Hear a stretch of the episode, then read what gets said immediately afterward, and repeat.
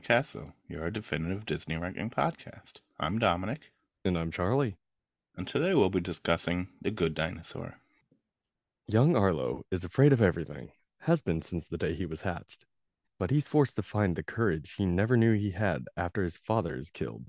After falling into the river near his home, Arlo must find his way home.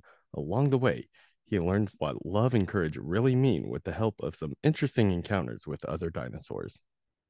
And this movie was, you know, it's one we didn't watch before. And so we were thinking, hey, other movies like this have been really good. This one was not that good. It wasn't bad. It's It an average movie. It's there's nothing special about it. It's not good. It's not bad. It's just there. It's I honestly didn't like know this movie existed until I started this podcast. So like I don't have I have no recollection of the trailers. I have no recollection of this movie like existing until I was looking at the list of movies we had to cover and I'm like, what's this? I have I knew clue. of its existence, but I had never watched it and I'd keep forgetting about it. I mean, it's a forgetful. Well, I wouldn't say it's a forgetful movie. It has some stuff in there that's that'll stick with you. This movie's But pretty bland though. It's just yeah, there's not much that happens. It's pretty uneventful. It's just uh, It's uneventful, but at the same time, there's too much at times. they they will. I will say they do a good job of some story things and like some of the like for a movie that doesn't really have much going on. They do a good job of making you emotionally invested still.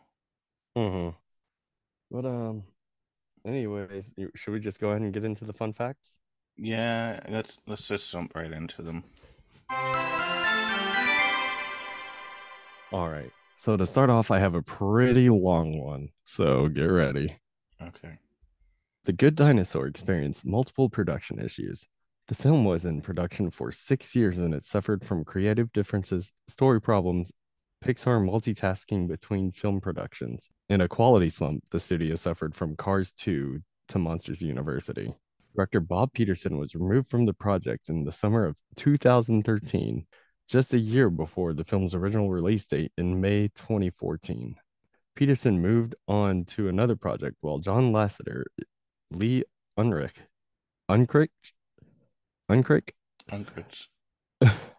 however you say it. Mark Andrews and Peter Sohn stepped in temporarily to work on various sections of the film. In November 2013, due to further delays, Pixar laid off 67 employees of its 1,200 person workforce following the closure of its satellite studio in Canada a month before, when about 80 employees had been laid off, officially to refocus Pixar's efforts in its main headquarters. For Pixar, it was a dramatic event, said Jim Morris, the studio's general manager and executive vice president of production. It was tough on the company. Most studios would have said, the movie's fine, it's not bad. And it wasn't bad, it just wasn't great. We wanted to have a great movie. On October 21st, 2014, Peter Sohn was officially named the new director. The story was then reworked, and some major changes included lowering the age of the protagonist and adding the concept of nature itself being the main antagonist, while John Lithgow still remained cast as Papa in the film, which he would later be replaced. He acknowledged the fantastic changes in the script and said that the film's going to be better than I ever imagined. It's a lot to take in there. So basically, as we're saying, the story's not that great. So is Pixar. Well, they said it turned out better than they ever expected. That's pretty low standards if that's but this movie is better than what he ever expected. Yeah. But I mean, am guessing we were there. about to just get a Dinosaurs 2 or something, but it was by Pixar instead. it's understandable that the, like this movie went through a bunch of stuff, so it's kind of understandable at how run of the line it is. What the amount of stuff that they went through during production. Mhm. It just seemed like everything was all over the place, and they couldn't really get a firm grasp of everything. So like, it kind of makes sense as to why this movie turned out the way it did. Mediocre. 17 terabytes were needed for the river alone in a scene where when Arlo is swept away, more than all of Cars 2. Jeez, that's, Yeah. that's wild. I saw mean- this when, what the heck? And it was just for one scene. Yeah, but the amount of detail that went to the visuals of this movie compared to like anything that we've seen so far is like completely different. Like the visuals were definitely like the main part of this movie, Yeah. which they were absolutely amazing. hmm For the first time ever, the Good Dinosaur features 100% volumetric clouds. This means they are mobile, dimensional, and can be lit from any camera angle, just like the landscape, creating a stunning look. Interesting. So Yeah. they did put in a work with the clouds. That's that's cool. I like that, and it, it's it is noticeable as well. Like they- Mhm. like they did do a good job of making them stand out. Here's a pretty short one. Arlo's movements were based on those of a young elephant. I can I could kind of see that a little bit. You could kind of tell that they were using real life animal movements instead of dinosaurs. Yeah.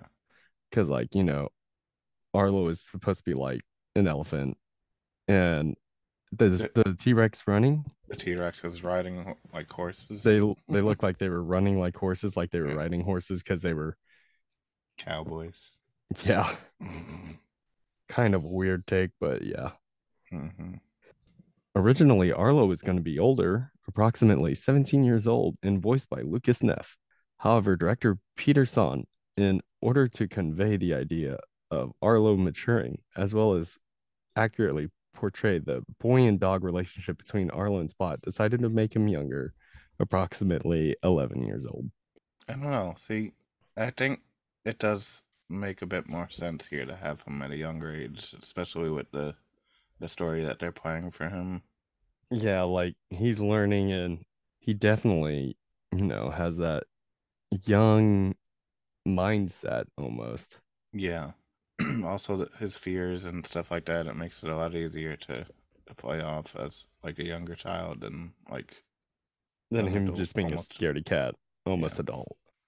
Uh, the next one is just full of Easter eggs. okay. One of the asteroids at the start of the film resembles the Pizza Planet truck from the Toy Story franchise. I saw this fun fact and I was looking through the asteroids and I could not find it at all. Um, I couldn't find it either. So the only reason I brought it in here, even though I couldn't find it, was to see if anyone else could find it and let us know. I, I it's probably like way in the back somewhere, and it's like this Yeah. tiny little microscopic asteroid that like you wouldn't know is there, but like the animators know they put it in there just so they Uh, most they of these Easter eggs I didn't even find. Just saying, but I want everyone to be looking for them. Uh, the Luxo ball can be seen when Arlo and Spot are hallucinating. I did see that one. You did see that one? Yes. Okay, I missed that one. And A113 is spelled out with sticks on the fence of the bird pen Arlo approaches for feeding. Did not see this one. Well, I wasn't really looking at the fence for that bird cage. yeah. Another one that I didn't necessarily see. When Arlo splashes into the water after playing with the gophers, you can get a brief glimpse of an octopus that resembles Hank from Finding Dory. I did not Is see. our next film. I did not see Hank, but I do love that they're keeping the tradition of just like promoting the next movie in their film hmm every time. The original cast was to include John Lithgow, Judy Greer, Bill Hader, Neil Patrick Harris, and Lucas Neff, but they were replaced following major story changes. The only original cast member to still be part of the film is Frances McDormand. See, that sounds like a great cast. That could have been a lot more of an entertaining movie. I feel. It would have been great. Apparently, they were all supposed to play like Arlo's family in some would've been- way. that would have been fun. And I got one more. Okay. Arlo's vast and beautiful world was created on top of real maps of the Grand Tetons, Tetons in Wyoming. The team in charge of the set downloaded topographical maps of the USGS, which is the United States Geological Survey, and built the sets on top of data from them.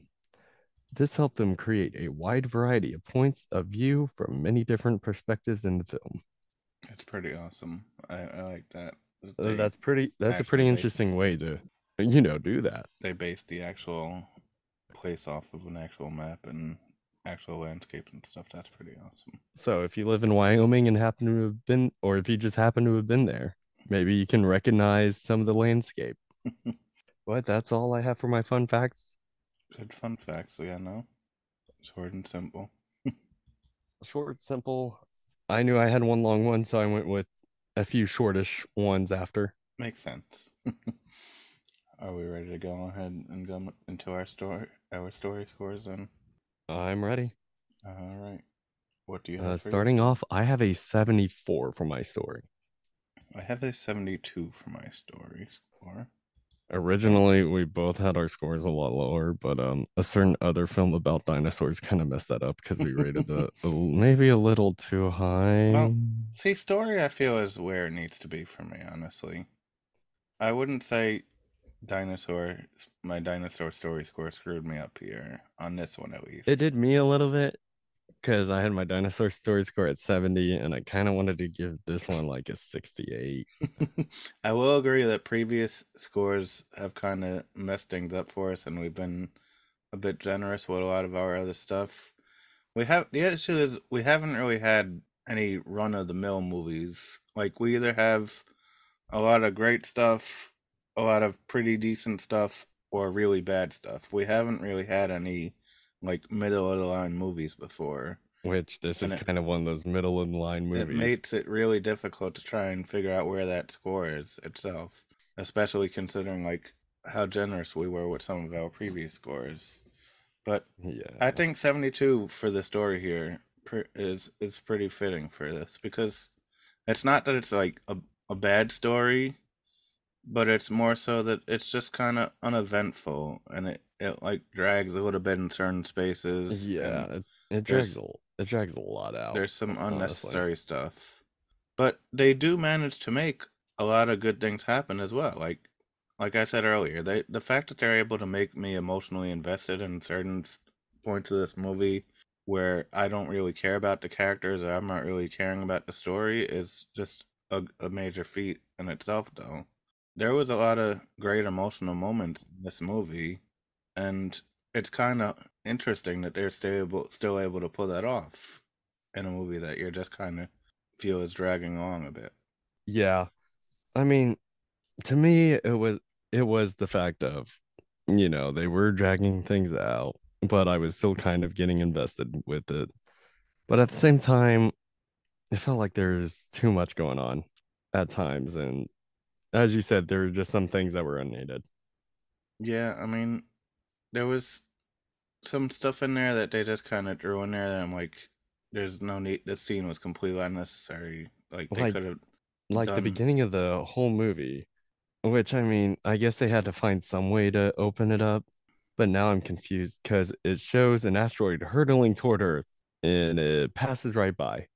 And we see the dinosaurs just kind of watching it. I mean, I thought it was kind of funny, but See- now I'm like, so wait, is this some alternate movie where That's what it's supposed to be an alternate universe where the Big Bang didn't actually happen. but But they don't go into that at all. they don't yeah, they don't They- really go into that. Like maybe we could see dinosaurs in modern civilization. I mean, we did kind of see that. What they were like, they had farming. Like dinosaurs were doing farming, and Yeah, they were doing farming and stuff, but there was cowboy dinosaurs and like they're living in like their own society but they don't actually like integrate the human society or the dinosaur society and how like it doesn't show how they're either coexisting or not coexisting at all yeah. because the only other humans we see is spike and his uh, Spot. i keep calling him spike i don't know why Spike's one of the things that Arlo calls him in the name off. Okay. I know I, I know I originally put him in my notes as Spike and then I changed it all to Spot, but I just like going off the top of my head now. Obviously I just called him Spot. But we only see Spot and his parents and his sister and brother or whatever. So like Well, We that's don't not his real family. That's just another set of humans that come along.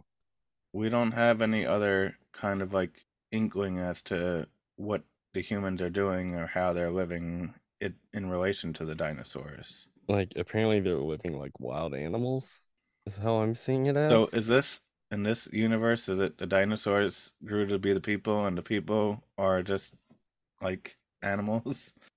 I this- guess, in but this reality, it, it, it's complicated. I did, I did like that the opening. I did think it was kind of funny. It was like, oh, I was like, oh, great, here yeah, we it's go. funny. another- Like here comes an asteroid, and they're all just staring at it, and it's like, oh, great, another dinosaur movie about the Big Bang, and then it just goes flying past, and like, oh, okay, guess it's not. guess it's not going there. yeah, but I do wish they just would have expanded upon the like the world itself and how that kind of changed the civilization that they were living in.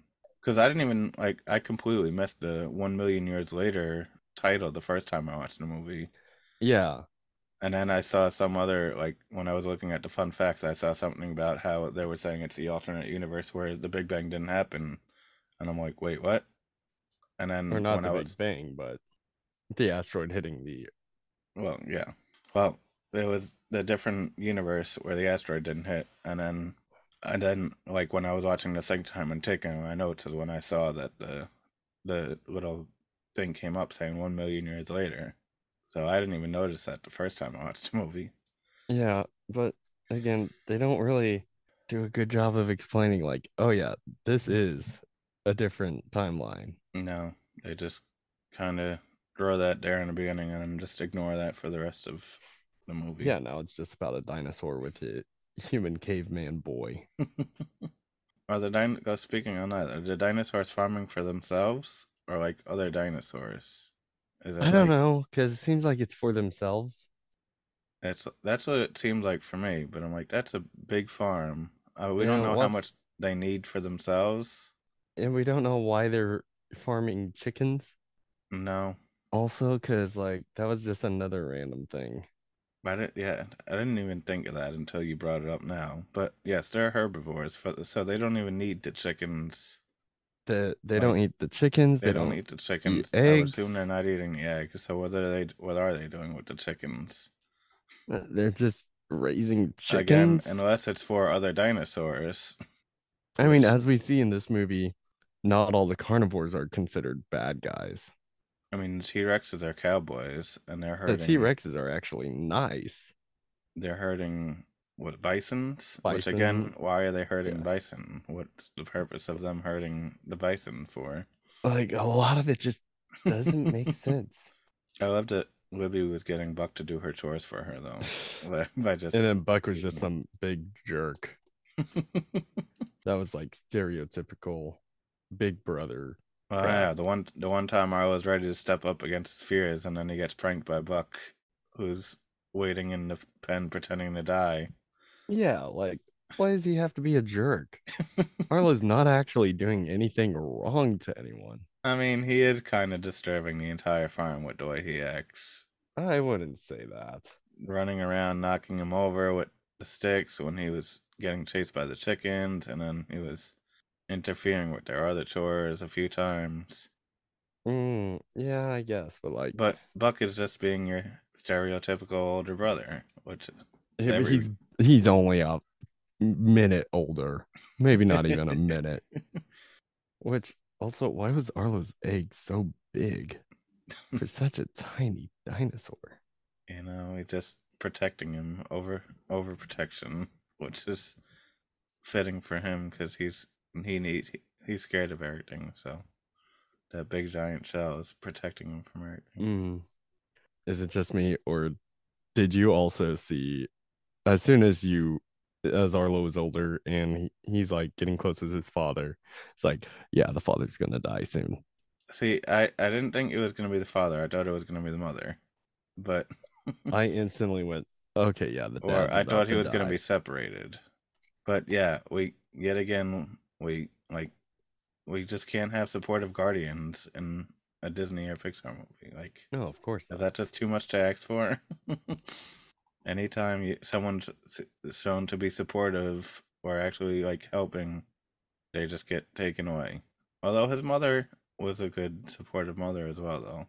So like hmm the fact that he was able to keep her, I guess, is kind of a start. But he still had to lose his father. Yeah, but again, I just saw this one coming a mile away. I knew, I kind of knew right away. Okay, the father's gonna die soon, any minute now. Oh, there it is. Oh, Lion King style. I mean, there was a lot of Lion King type stuff that happened here. It Mhm. was that. It was like later on in the movie when, he, the when the father ghost- comes back to kind of you know be that support from beyond shouldn't their mark have just washed off of that tree in the rain? Like it was just mud. There yeah was, there was no way that those marks should have just like stayed on that tree like that. i mean it doesn't make any sense even if it's dried up mud it would wash away it would still wash away. So how did the mark stay on the tree for so many years? Arlo should have died many times in this movie. oh e- definitely one like when he was swept away the first time by the river He should have drowned there. My um, only guess is that his when he yes, was used as a bridge yes, when he was using the bridge, when he was climbing, it- when he fell off of that rock after that, and then he Mhm. fell off of another cliff later on in the movie. Uh, he then- should be dead My only guess as to why he didn't drown when he was getting swept over the river is because his long neck is long enough to just stay above the water when he's yeah floating on. i was just saying plot armor because he like smashed his head on that rock underwater and was unconscious and just washes up on the shore. hmm And then we even see him all like beat up afterwards. he can barely move. hmm He also could have just grabbed a stick with his mount and used that stick to knock those berries down off of the tree that he was trying to get. Yeah. Instead, when he got himself crushed under the rock. Yeah, he wasn't the best thinker, but then again, he was like 11. also, I mean, it is basically all of his fault for not killing Spot when it was his one job to do. Mm-hmm. Because if he killed Spot right away, his, His dad dad would still be alive. He would have his mark immediately. The farm would be driving. Is Arlo the villain of the movie? kind of. Is Spot the villain of the movie? Also, kind of. Uh, Spot was nice. Spot was bringing Arlo all that food that he wasn't tr- eating because he's not a carnivore. Yeah. And then, Like one of those was this giant bug, and Arlo's like, ew. And then Spot just looks at it, rips its head off. mhm. like that was gonna fix it. I'm like, what the heck is with this kid? Again, apparently the humans just didn't evolve in this timeline, and they're like other forms of animals. Mm-hmm. And they brought him that lizard, and he was just carrying the lizard around as a mount. And then it, the lizard gets away, and then he finally brings him the, the berries, which Arlo actually ate the berries finally, Yeah. and that leads to him using Arlo as a bridge to cross a canyon, which he should have fell over. And Yeah, it, Arlo's tail should not have been able to support his full body like that. yeah, he should not have been able to lift himself up off of that. It was, even by his mouth too. He was just supporting himself by his teeth, like His teeth. chomping down onto but- the cliff. But on the other side was his tail that should not have been able to hold. and then he just pulls himself up off of the cliff. Yeah, like it's nothing. Like, why didn't you just jump? And then he fights. Uh, he has to fight off that weird snake with legs and arms. Yeah, some evolved kind of snake. Did did the snakes evolve like that to keep up with the dinosaurs? And this? Maybe like they grew arms or something. they don't explain it. Again, they don't explain this whole new alternate universe, this alternate timeline. And it's like, so wait, are all the animals evolving except for humans? What's going on? Uh, well, there was that weird like capybara like creature that had bunny ears on it, Mm-hmm. and then the rest of the animals seemed kind of normal because we we were we found a bunch of animals with that creepy uh, triceratops dude. Uh, it's not a triceratops, but that was the only dinosaur he reminded me of. Mm-hmm. Uh, it has a Yeah. name, but I can't think of it. The the tree looking dude Yeah. who was just Which- really creepy. That and- whole scene was a bit weird, also. yeah. I've heard from people that like that's their favorite character, and it's like of all the characters in this movie, I thought he was interesting, he was But- interesting, but but he did a bit too much. I Yeah. mean, that's he was an unneeded character. that seemed to be the case with all of the characters here, though. All of the char- like side characters just it seemed like they gave him way too too much personality, and it it just kind of seemed like they were just taking unused characters from other movies that they wanted to do and just like sprinkle them in here just so they have extra characters to use. Because these were all like all of these characters just kind of seemed way too fleshed out. Not even like not fleshed out like character wise, but like personality wise to to like make sense here. Yeah. But he starts naming off all these pets that he has. Like this is a night terror. He protects me from creatures from the night. This is Crusher. He protects me from my intrusive thoughts. My, my and this is Debbie. That's it. He just says, This is Debbie. Which, oh my gosh, Debbie is crazy and a sore loser. I do love that they just fought over ownership of Spike Spot by naming it, like just by na- whoever by yelling out names, and whichever one he responded to won. This creature belongs to you. Mm, then I shall name him. If I name him, I keep him. Killer, murderer, destroyer. and then Arlo's coming up with these typical dog names: Spike, Rufus, Spot. Which Spot he did not respond at all to Spot the first time. He just no, he was he responded to Spot the first time. I don't know. It looked like he didn't move at all the first time to me. Yeah, no, he said Spot, and then that's when he turns around like, "What?" but that's a weird way to claim ownership. Yeah, I mean, it worked. It worked, and then yet again, Debbie's a sore loser and starts chasing after them. I don't know. See, it looked like Debbie was just trying to join them. I don't know. I didn't take it as Debbie being a sore loser. It seemed like Debbie was just trying to, to go with them, and then he was getting all mad that Debbie was leaving him. No, no, it was Debbie attacking for sure. But then you had what came after that was one of the most pointless sequences in the movie to me, which was that Mac- whack a mole sequence. Yeah, I I think that was to kind of show Arlo and Spot like bonding together, but they could have done that a lot better. Yeah, in some way. I that's that's what it was, but it, it was like it just that scene was made no sense. It was just pointless. It also, yeah, I mean, it was entertaining, but why is Arlo scared of those tiny little creatures? Because Arlo's scared of everything. But like those things were so small. Like he should not have been a scared like scared of those things. Well, I mean, people are scared of spiders, and those are small. I guess. But those things are cute. oh, um, and then there's a big rainstorm. Yeah. And here come these. What are they? Pterodactyls. Yeah, they're not really pterodactyls. They're not really pterodactyls. But... They look more like birds on than dinosaurs, honestly. Yeah. Like I honestly have them written in my notes as birds, even though they're not birds. They're not birds. They're, they're, not like uh, pterodactyls either. They're but, like that link between dinosaurs and birds. Yeah. They definitely seem more like birds to me than dinosaurs, so. And we get our this this is supposed to be our main villain of the movie. Yeah. Thunderclap. Which he's barely even in the movie. Again, it's another point where they're just throwing a weird personality in on someone and just like throwing it in there to make it stick. It, like, just... oh yeah, I guess we do need an actual villain, and so they went with Thunderclap. But again, they tried like doing it in like a weird twist where he was good at first, and then like they reveal him to be bad, which just like they were going to save that cute little fox animal, and, and then, then it, he eats it right in front of us. It just turned really dark out of nowhere. Yeah, and its tail is still hanging out of his mouth. Mm-hmm. How's he not just choking on it?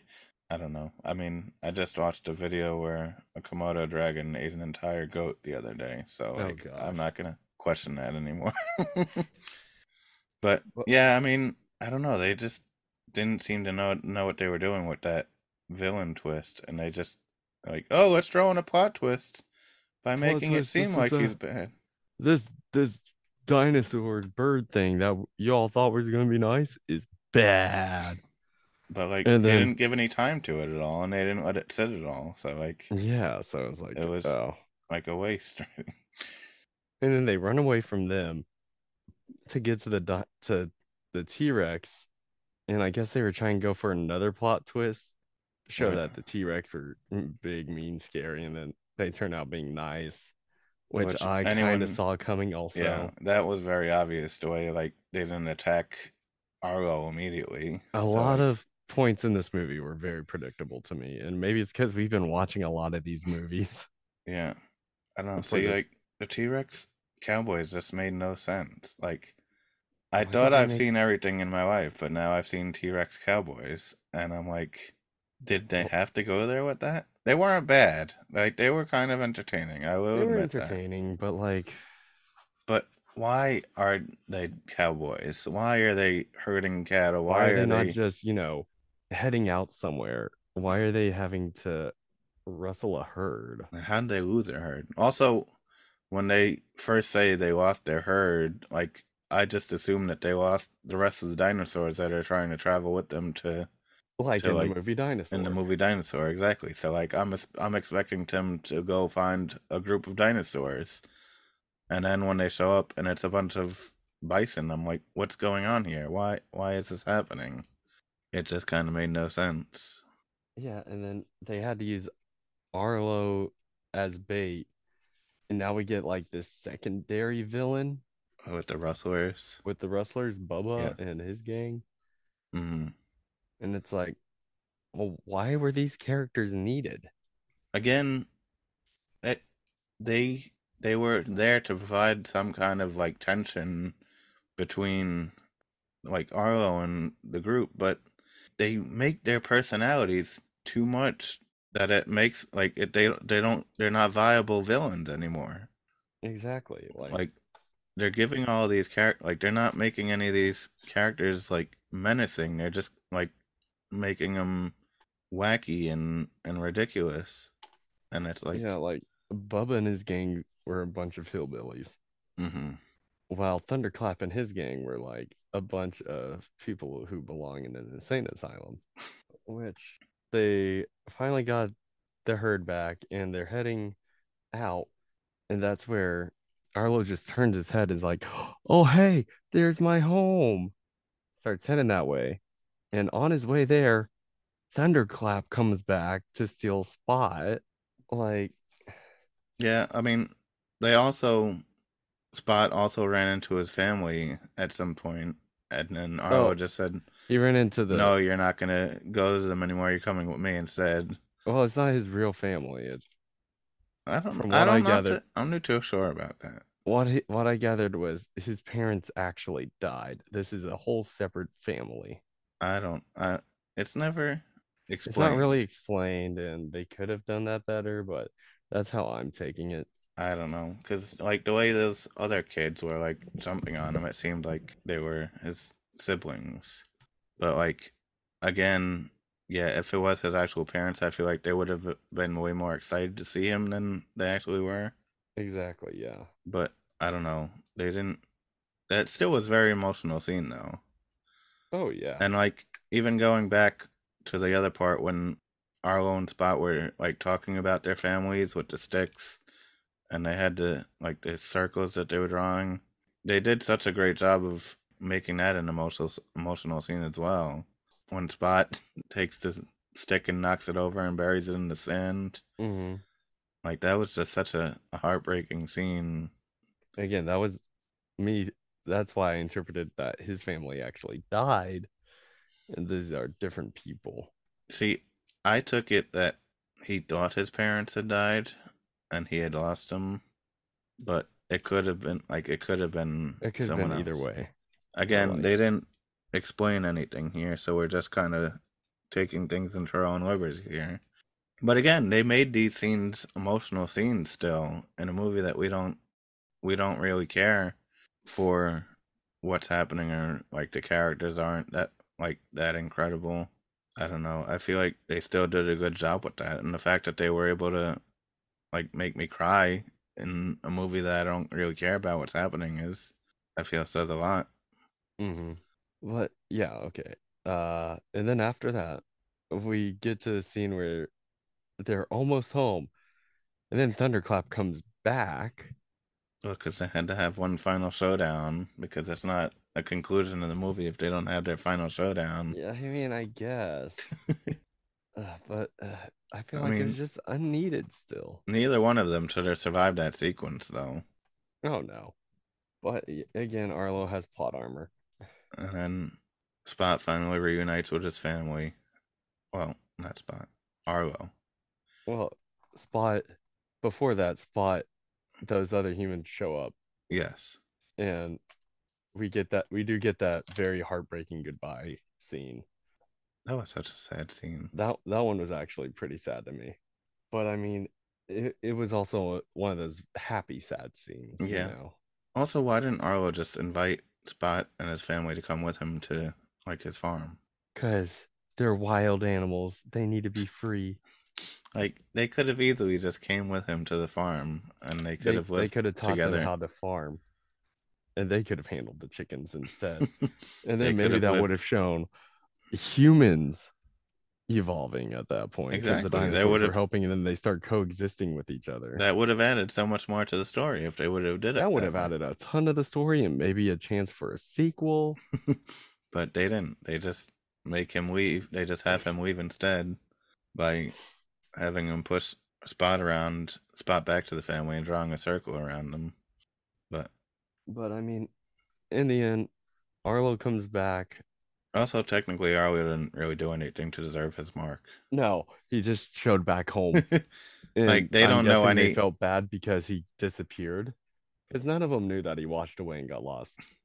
Unless he told them he the could've just ran story of, and whatever everything that had happened, they have no clue what he's been through and what happened. And I mean, unless he tells them, but at that point, it's like they have to believe him at this point. it's like he just gets his mark for surviving. It's It's like a Boy Scout. You get a badge for that for, whatever reason. For living with survival of the fittest. But again, this movie, one kind of all over the place. also, don't forget about the scene where they took mushrooms and they were tripping. Oh Um, no, they didn't take mushrooms. They were eating fermented fruit. I thought it was mushrooms. No, it, it's fruit from a tree, Well, either and way, they they, they, have took- rotten, they so they're fermented fruit at that were point. tripping. So really, it wasn't even drugs. It w- it would have been more like they were drunk, but they were hallucinating over being drunk. So I mean, it it doesn't make sense either. But it's a funny scene. it was. Uh, are we ready to move on to characters? Yeah, I think we're ready. All right. Uh, for my characters, I have a 74. I have mine at seventy. I think I probably would have went a bit lower here on this one if I could have. But at the same time, there are some interesting characters. But There are some good characters. I think, like I was saying before, my main issue with the characters here is they just made everyone, they they gave everyone eccentric personalities, and they just made everyone a bit too much. Yeah, they gave all those Like- these side characters like personalities that we didn't really need. The only ones we truly needed big personality from were Arlo, his family, and then Spot.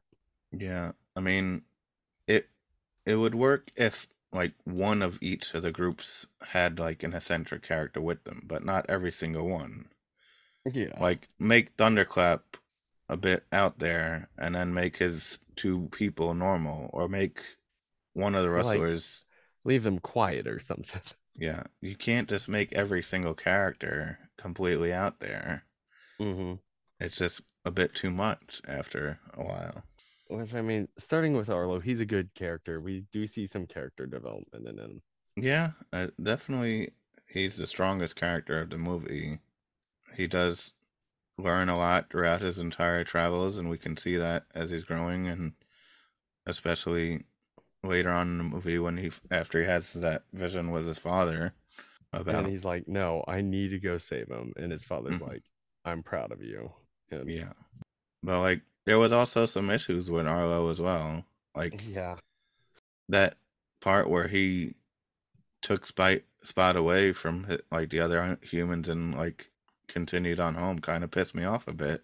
I was like, "Hey, what like- are you doing? Let him be with this other." He just found another human. Yeah, the Arlo should know all about like losing people that you're with, and then he gets a chance to reunite with him, and Arlo takes that away from him. But again, he didn't. He grew and felt like remembered that later on, and we can see that in the other time where he gives him up. So obviously, he did come around at some point, but it's like that those that short time there, I was like, it kind of Yeah. was a bit aggravating. Kind of good kick in the in the no no section. Um, and then uh, Spot was honestly kind of adorable as a human dog character. Yeah, we don't get much in terms of like character wise from him. He's very helpful and he does help Arlo a lot and he does push the story. He has a lot of street But- smarts. He he's very survival savvy. hmm But I feel Yeah. like they could have could have also done a lot more with Spot in interactions that he had with Arlo and with other people or like other characters as well. I feel like Spot should have learned how to speak Yeah, during that whole Well, not not necessarily to speak, but even just like some kind of communication would be helpful. mm-hmm. Which I mean, he can understand what they're saying Can to he an though? extent. It's kind of like a dog, basically. That's what it seemed like. Um, I have Henry down. That's his father. Again, supportive father. He, I But- really liked him as a character, even after Yeah. he died. He was great. We saw that he was being a bit tough on Arlo, and with but a voice also like that, have you ever driven a Ford F one fifty? Bam, bam, bam, bam, bam. He- but he was a very supportive father, and like I was saying, he he was a bit stern with Arlo, but he was also doing it to help Arlo. He wasn't like he was just being He, he wasn't being a pushover dad, but he also wasn't being a jerk. yeah. He had a good blend of like he was strict.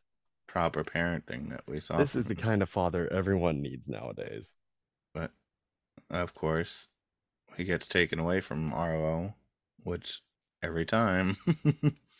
Even his mother though is also very supportive, but she's a lot less. She's not necessarily as strong willed as his father. Yeah, she's because she's just constantly looking for her, for the father to to fix the situation and change him, and like she doesn't.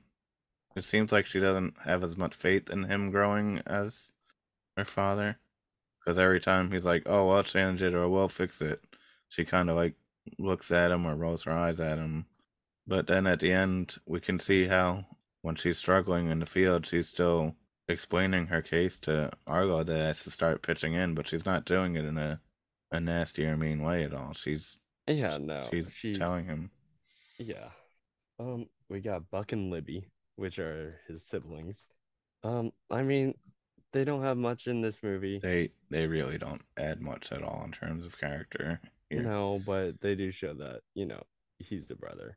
Uh, Buck more so. Yeah, they Libby definitely they do really a lot more with Buck than Libby. I don't think. Well, they show the one scene of personality they give Libby is when she's making Buck do her chores for him, Yeah, that's about it. and that's the only really thing we ever see from, from Libby. Even And when there was Buck just showing that he's that big brother. I felt like we could have used a little more from both of them.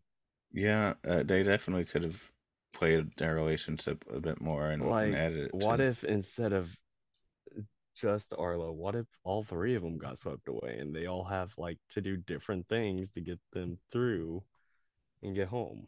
That would have changed the story completely, but I feel like it would have been better. See, I feel like that would have been a bit too much, though. There's still other ways they could have brought them into the story without like doing that completely, but yeah, I agree fair. that they could have done a lot more with their they characters. they could have done something. Um, next I have Forrest Woodbush, who Is that- pet collector. Is that his name, Forrest Woodbush? That that is his name, and he is the pet collector. Again, just a very, very strange personality and a very, Very strange weird. character. I still think he was very unneeded as a character, but I mean, it added a little something, I guess. It it definitely added something. What did it add at? I don't know. but I don't know, and I don't think I want to know. I just kind of want. To. I feel like they could have had a lot more fun with him if they would have fleshed him out a little bit more. Mm-hmm. they seemed like they were going one way with his personality, and then just kind of like switched it up halfway through the the meeting with him, and it's like they weren't really sure what they were doing with him when they made him. kind of thrown in last minute. Yeah, I mean, Uh, same thing can be said about Thunderclap, honestly, though. Yeah. Like I put him down as Thunderclap and Company. I didn't catch the name of the other two. I barely even caught his name the first time, so like, But again, they did give too much personality to his companions. well, mean, Thunderclap probably should have been the only one with with so much personality. but again, they gave him a bit too much personality, to be honest. Yeah. Like, Like we get it. He's supposed to be the main character or main villain. He's supposed to have this big personality. But if he's barely going to be in the movie, don't give him that big of a personality. Yeah, they they they really didn't know what they were doing with these characters. As to like, it honestly seemed like they just drew all these characters in the movie after they were setting up the movie. And like, all right, we need the villain here. Let's throw this guy in. Oh, we need something else to happen here. Let's throw this in. And it was all just kind of thrown in at the end after everything was made. And it seems like they weren't planned for the movie. Yeah. Very unneeded. Um, I have Butch and the kids, which Ramsey- T Rex. Ramsey and Nash are the name of the other T Rexes. Ramsey and Ash. Okay. I didn't quite catch those names, but I did the look up the father's name. again, these were fun characters. I enjoyed them. Their their story purpose in the movie made no sense, Mm-hmm. but like they made for some entertaining scenes in the movie at least, I feel. Yeah, they were definitely my favorite of the side characters because they saw this lost kid and they wanted to help him. Uh, well, the kids did. And then the dad comes along like, you don't really belong here. You should just turn around. Like he wasn't being necessarily mean or anything. No, but he was also just trying to get his job done at mm, the Yeah. same time. So like We have, I put Buck and Libby there for some. re- Oh, Bubba in Gang, and I put a question mark by was that the rustlers? That's the wrestlers because they also gave them personalities that they didn't need. Yeah. I get I agree. There's just they would it just seems like they were just kind of thrown in there with now without any like reason to be thrown in there. Look, you didn't even need to give them personalities. You could have just Where I mean, they could have just made them villainous. Like there's no need to throw all that extra stuff in there, like making them hillbillies and making them like the way they were fighting and bickering with each other.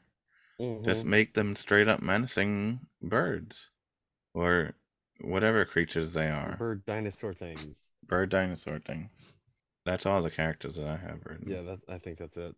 So But yeah, again, most of those characters did not really need to be mentioned here, but they had enough personality where we felt where I felt like we kind of had to mention them yeah, just to talk about how unneeded they were. yeah. I mean, it's that's not wrong. But uh, let's move on to what I think is going to be our best topic, the visuals. Yes, Uh, for visuals, I have a 98. I also have a 98 for my visuals. I mean, they weren't perfect by any means, but they were incredible nonetheless. I have a hot take. I think this might be the best visuals that we've seen so far, including the recent movies that just came out. mm-hmm. In terms of detail and landscaping and just like how they made the movie look, I think it was near perfect in most regards. There were just other Like- aspects that kept it from getting that perfect score. Some some of the the landscapes were so realistic that like it looked like an actual camera shot was made Mhm. and like I couldn't tell if it was CG or not. like, oh, is this real life? the, the my one issue which it annoys me because as a filmmaker i know exactly why they did this the way that they did so i can't i kind of justify it but it just my personal preference it bothered me was that they made the the dinosaurs look cartoonish and non-realistic Yeah. which they did that just to give them more personality and make them more likable. Because if you have the photorealistic dinosaurs, it's not yeah like it's not as easy to to care for them as characters. Yeah, I feel like that would have made. I think that would have dropped my visual score a little bit. That's that's the thing. That's what I'm saying. It's like I didn't like it, but at the same time it makes sense. So like I have to I still drop the two points for it, but it's not gonna like break the movie for me at the same time. Yeah, no, like again, the scenery was absolutely stunning. The landscapes were incredible. The water just you know, water's amazing in every Disney Pixar movie. This Yeah. is one of their best work with water. Hmm The stream, the way the stream was moving, and The way the stream was moving, the way the rivers were raging during storms, like it looked incredible, and I really enjoyed the end credits. oh yeah, those those end credit scenes were incredible. All of those scenery hmm shots that they were doing. They were breathtaking. hmm One of, one of the things I loved about this, what that they were doing with the landscape shots, was they had like a really low camera angle of the area, especially when they're showing the crops. They had the camera basically right on the floor with the with the crops, and you can see the way that the water was hitting them and interacting with them, mm-hmm. or when they were creating the, the crop fields as well. It just gave a, a nice detailed view of how everything was looking. Oh yeah, the camera work was incredible in this movie. I thought the animation was very, very good. There were some instances where I'm like, eh, like not necessarily cringe, but it What- wasn't necessarily spectacular. What what? The animation, like with the characters themselves, I don't know. I think they handled that pretty well. Like, they, they handled it pretty well. you- but there were times where are you talking about the T Rexes moving as cowboy like cowboys? that that was one thing that bothered me. See, but I don't necessarily think that would count for visuals per se. It would. I would put it under visuals personally, and I also would praise it. I mean, yes, it does. It is weird, but you can't deny that the fact that they actually nailed those movements and like made it look like they were actually Galloping. galloping and riding horses in that in that case. Like even their arms were up like they were they really put Oh, in the no. attention to detail and to like making that effect as to what they were trying to pull off there. And then I don't know, maybe it's just me who thought this animation was weird, but when Arlo was eating those berries that Spot brought, Uh, I don't know, it kind of weirded me out. I don't know why. I don't I don't know. I didn't get It, bothered. it wasn't enough for me to to affect my score at all, but it was still weird to me. But other than that, the animation was really good. And I it was mostly just the scenery that was incredible. I love the way they had the the water like the underwater shots also Mm-hmm. of well one between like the streams carrying him and stuff, but also when him and Spot were swimming together for that first time. Yeah, Arlo is learning how to swim. hmm And like those underwater shots and mo- the movements of the camera, were, which were underwater with him, was really cool. And then when Arlo regained consciousness after he was knocked out by the water and he wakes up on the stream, and they saw the blurry side of the water and then kind of unblur it a, bit, but like they have the sun hitting, coming down and shining onto the water and reflecting off of it and they did such a great job of all the reflection in this movie and the sunlight and Mm-hmm. how the sun actually shines on land and where it shines in certain spots. Again, like you were saying before, they made the system for the clouds to make this possible, and they re- did a great job of, of this. Um, I don't really have much else for visuals. I I still have a lot, but I'm not. I'm gonna condense it this time because we I did the same thing last time. Okay. But there are a few few more shots that need to be praised, like the bison silhouettes in the sunset when Oh yeah. when the bisons were running through and the, the bright red sunset is in the background, and then when they were running through the field with the pelicans in it at the end of the movie. Mm. Oh, there is one more thing I do have written down. Yes, Uh, you know, any scene with the fireflies, yes, the fireflies looked great.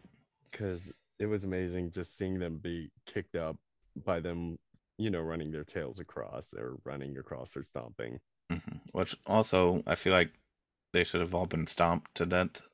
The way the way they were just trampling through the field like that, and there seemed to be so many of them, but It did look cool with them all lighting up and coming It, out. it looked amazing. That was a beautiful scene, especially just seeing that connection between father and son during Mhm. all that.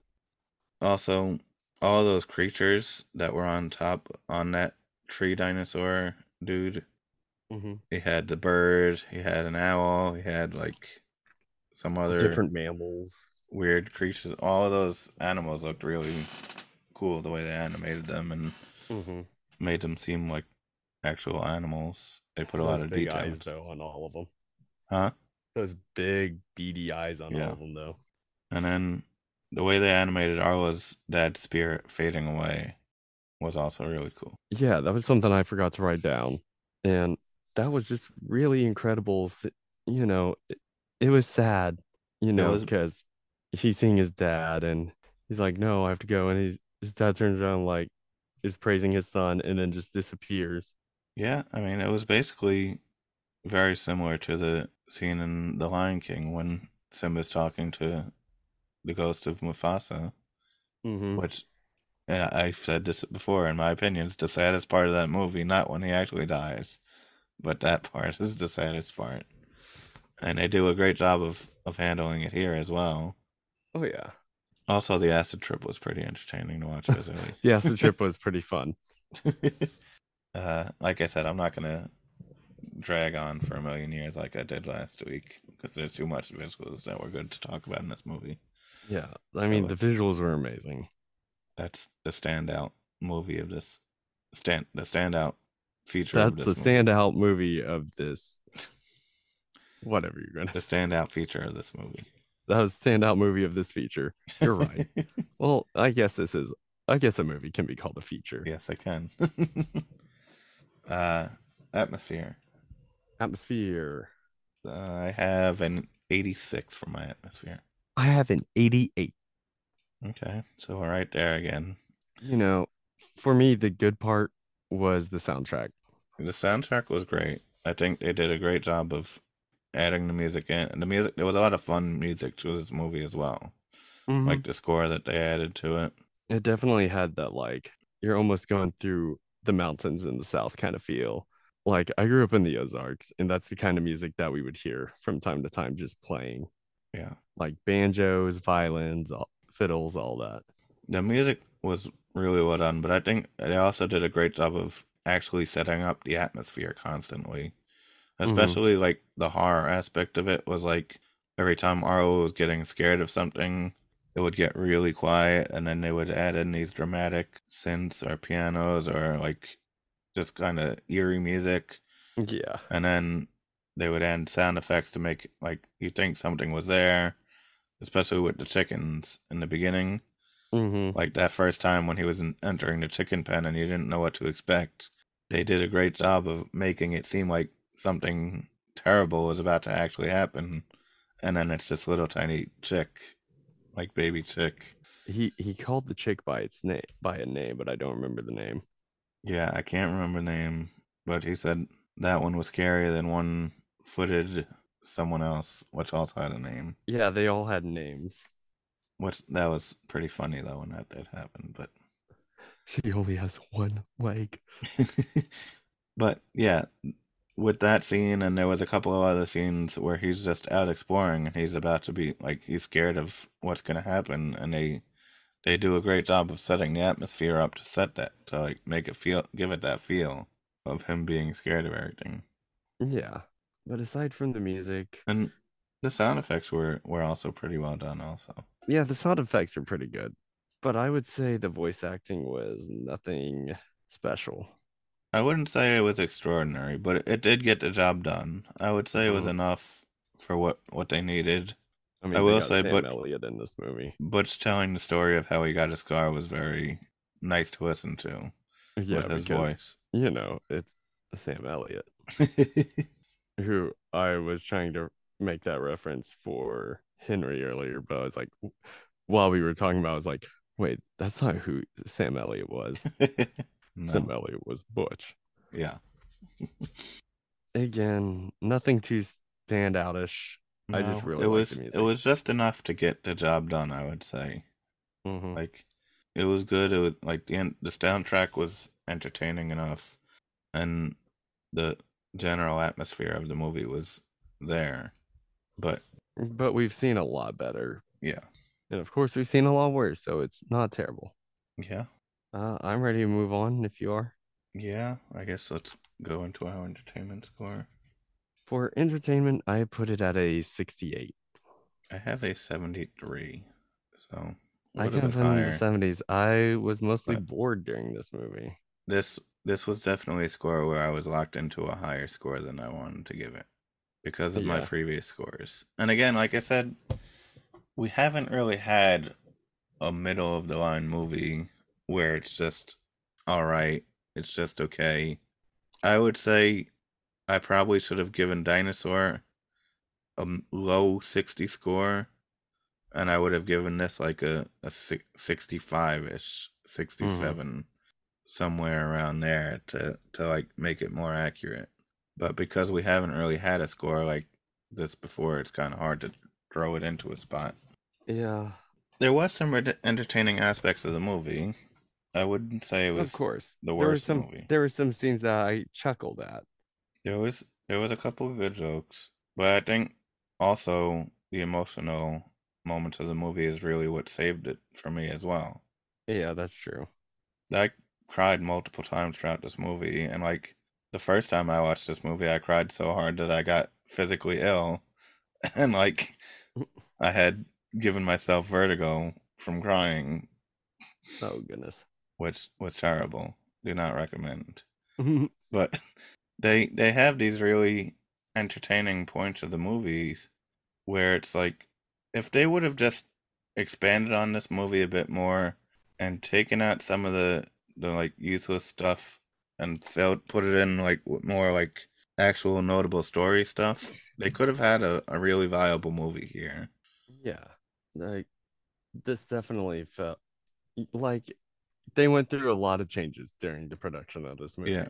and again now after hearing that story that you told in the fun facts it makes a lot more sense to me as to why this movie turned out this way but also the fact that they had they were working on this movie for five years means that they had five years to get something right and they still couldn't actually get it somewhere Yeah, but I mean, it, it still wasn't a terrible movie. No I would not personally pick this, and if someone picked it, I'd be kind of like, eh, it's not that great of a movie, but I mean, I'll watch it if you want to. i think maybe if i want to make myself cry i might put this movie on that's the only thing it's kind of good for for me in in my opinion Yeah, but like if it well, if I want a good movie to cry to, I'd put on one of those movies that we rated highly. That's very true. But like, like again, this is an okay movie. This Yeah. is definitely that middle of the road movie that we Mhm. were that we should have had in the beginning so that we could easily rank all these movies a little better. yeah, it, we're still learning, and And that's the fun we're part. figuring- We're still learning. are we ready to give an overall score then? Um, yeah, I'm ready. I have an eighty point six for my overall score, And I have a 79.6 for my overall score. which is very high for this movie. It's Yeah. the, the visuals and the atmosphere is what saved the score. Definitely. Like, Like, if it wasn't for the visuals being absolutely incredible, this probably would have gotten like a very mediocre score. Yeah, I would say this score definitely belongs in the low to mid seventies. That's what I was gonna say. Like this is another movie where average taking the average of our scores hurts our ranking system.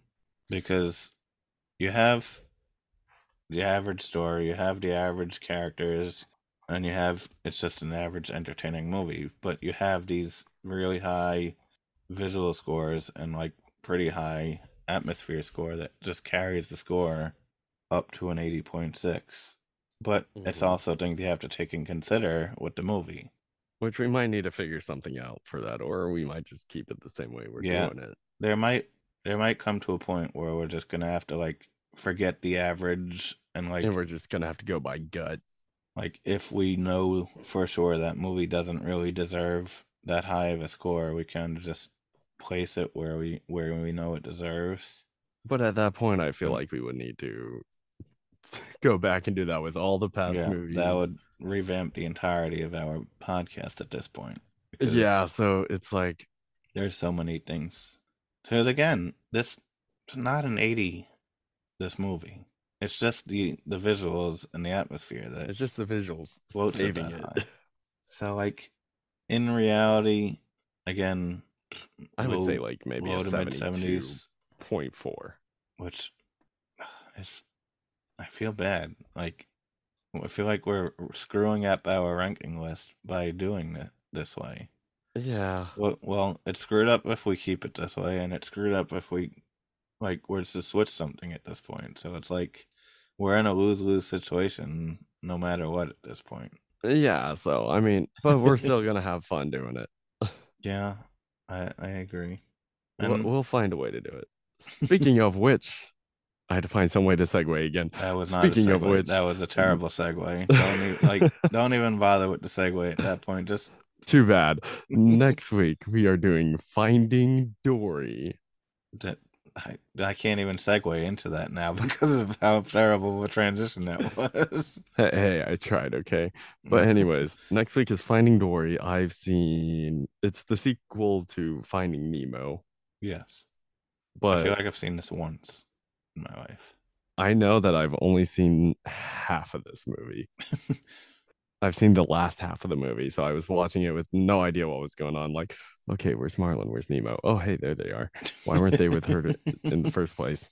I mean, that doesn't sound like a very smart idea of watching a movie halfway through from the other the ending half. The only reason I did was because I walked in on my dad and mom watching it, and I was like, "Oh, hey, I'll join." All I have no idea fair. what's going on. Where's what's this octopus? Why is he here? Who are all these? Well, who are these fish? I don't remember anything really from this movie. Hoping that I enjoy it as much as I enjoyed Finding Nemo, because like I was pleasantly surprised with how much I more I enjoyed Finding Nemo now. So I'm hoping that I'll Mhm. still have the same feelings for this as much as I'm not a fan of Dory. So Yeah, I mean, I have a feeling this is gonna be one of those sequels where it's not as good as you know the original, but well, we'll find out next week. yeah. So until next time, may all your dreams come true. Bye.